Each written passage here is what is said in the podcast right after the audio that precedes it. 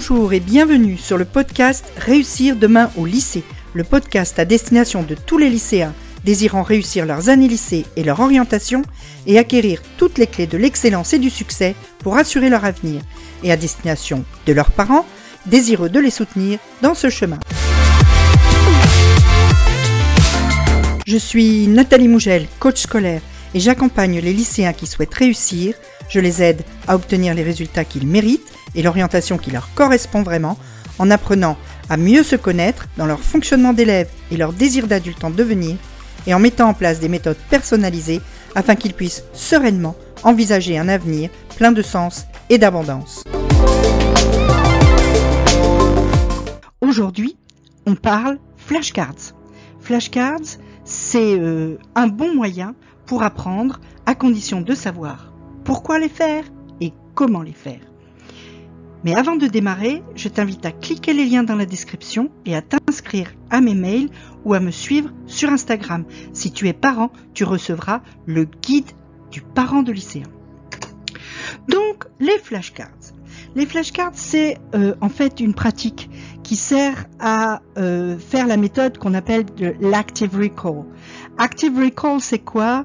C'est le principe qu'il faut réactiver régulièrement ta mémoire pour faire remonter tes apprentissages. Parce que chaque fois que tu apprends quelque chose, dans les minutes, les heures et les jours qui suivent, eh bien, tu en oublies une bonne partie.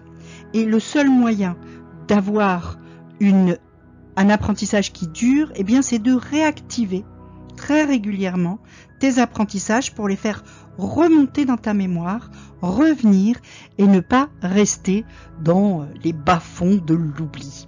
Et pour ça, les flashcards, ça marche vachement bien, à condition de respecter quelques principes qu'on va voir maintenant. Alors, le premier principe pour faire tes flashcards, c'est de les faire toi-même. Les faire toi-même, que tu les fasses sur du papier à l'ancienne ou que tu les fasses sur une appli, n'utilise pas les flashcards de quelqu'un d'autre. C'est ça que ça veut dire. Fais toi-même tes flashcards. Si tu utilises les flashcards de quelqu'un d'autre, eh bien, tu vas te priver de la possibilité d'avoir déjà les connexions qui se font dans ton cerveau au moment où tu réalises ta carte. Parce que pour faire ta flashcard, qu'est-ce que tu vas devoir faire? Ben, Tu vas devoir lire ton cours, tu vas devoir le résumer parce que ça doit tenir sur un tout petit format, tu vas devoir le reformuler pour la même raison, et toujours pour cette même raison, tu vas devoir trier les infos importantes des infos qui le sont moins. Et donc, en faisant ça, tu fais déjà un travail d'apprentissage qui est très très important et que tu n'as pas si tu vas utiliser les flashcards qui sont faites par ton copain. Donc on se refile pas les flashcards entre potes, hein.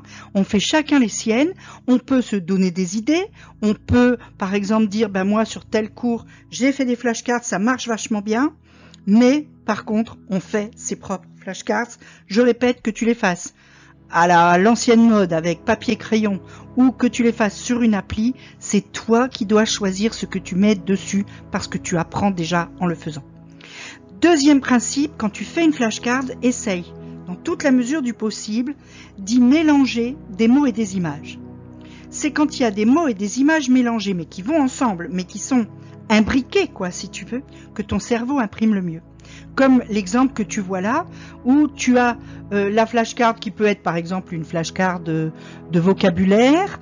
Hein, le vocabulaire, le mot c'est peluche, par exemple, et donc jouet en forme d'animal et une image de peluche.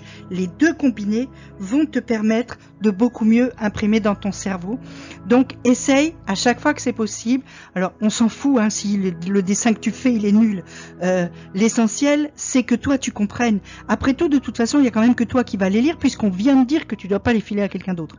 Donc fais comme tu veux, comme tu peux, hein, mais essaye au maximum d'utiliser à la fois des images et des mots, même si ça te paraît débile. troisième principe, cherche ou invente des moyens mnémotechniques, chaque fois que c'est possible. Là aussi, on s'en fiche si c'est débile. Hein. Mais un moyen mnémotechnique, c'est quoi? C'est un petit truc qui va te permettre de te rappeler plus facilement. Comme euh, l'idée de, euh, du mot orange pour se rappeler où est l'ouest, où est l'est orange, tu as le O, donc l'ouest à gauche, euh, le E, donc l'Est à droite, ben sur les cartes c'est pareil, l'Ouest est à gauche, l'Est est à droite. Par exemple, ça c'est un moyen mnémotechnique. Euh, le moyen mnémotechnique, ça peut aussi être des petites phrases, genre euh, pour retenir les conjonctions de coordination, on fait la phrase mais où est donc Ornicard et on a toutes les euh, euh, conjonctions de coordination. Tout ça, c'est des moyens mnémotechniques. Ça peut être visuel, ça peut être euh, langagier, ça peut être des jeux de mots, ça peut être aussi, par exemple, une succession d'images, ça peut être juste les débuts, la première syllabe de chaque mot d'une liste, ça peut être, etc. Mais il faut que ça soit un moyen que tu as trouvé toi-même que tu as inventé toi-même, c'est beaucoup mieux parce que du coup, tu vas beaucoup mieux t'en rappeler et encore une fois, parce que pour le créer, tu vas déjà faire un travail d'apprentissage. Quatrième principe, tu ne mets qu'une seule donnée par flashcard. Ça t'évite de tomber dans ce qu'on appelle l'illusion de fluidité. C'est quoi l'illusion de fluidité? C'est quand tu relis pour la troisième fois ton cours et que tu dis ah ouais mais ça je le sais. Forcément tu l'as déjà vu. Ça ne veut pas dire que si tu retournes ton cours, tu es capable de tout réciter. C'est juste que comme tu l'as déjà vu, ton cerveau se dit ah ouais non mais ça on le connaît. Mais c'est une illusion. Tu ne le sais pas forcément. Si tu fais une flashcard avec plusieurs données, ça va être la même chose. Si par exemple tu fais une flashcard avec euh, euh, tous les mots qui ont les mots en ou qui ont leur pluriel en x, eh ben euh, tu sais qu'il y a huit mots, tu vas voir la liste quand tu vas en dire 7, quand tu vas te retourner la carte, tu vas dire ah c'est bon je les sais, mais il t'en manque un par exemple. Hein. Donc, une donnée par flashcard.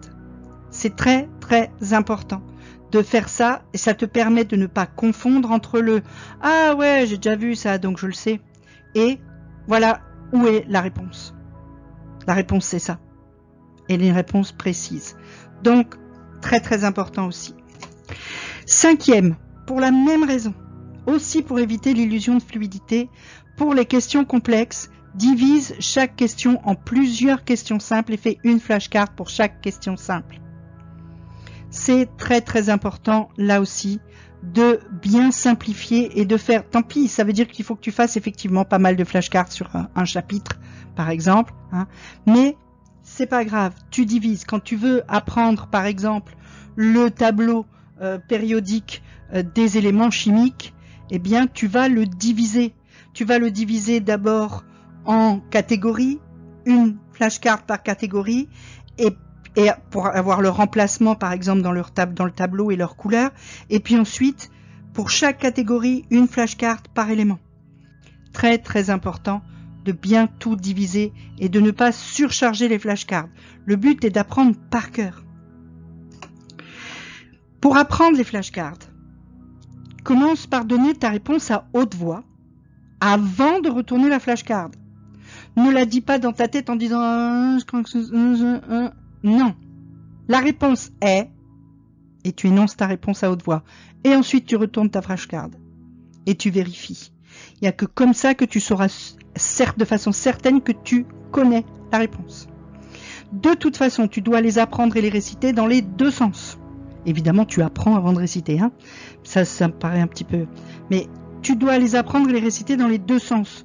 Tu peux avoir la définition, trouver le mot. Avoir le mot, trouver la définition. Pareil en langue.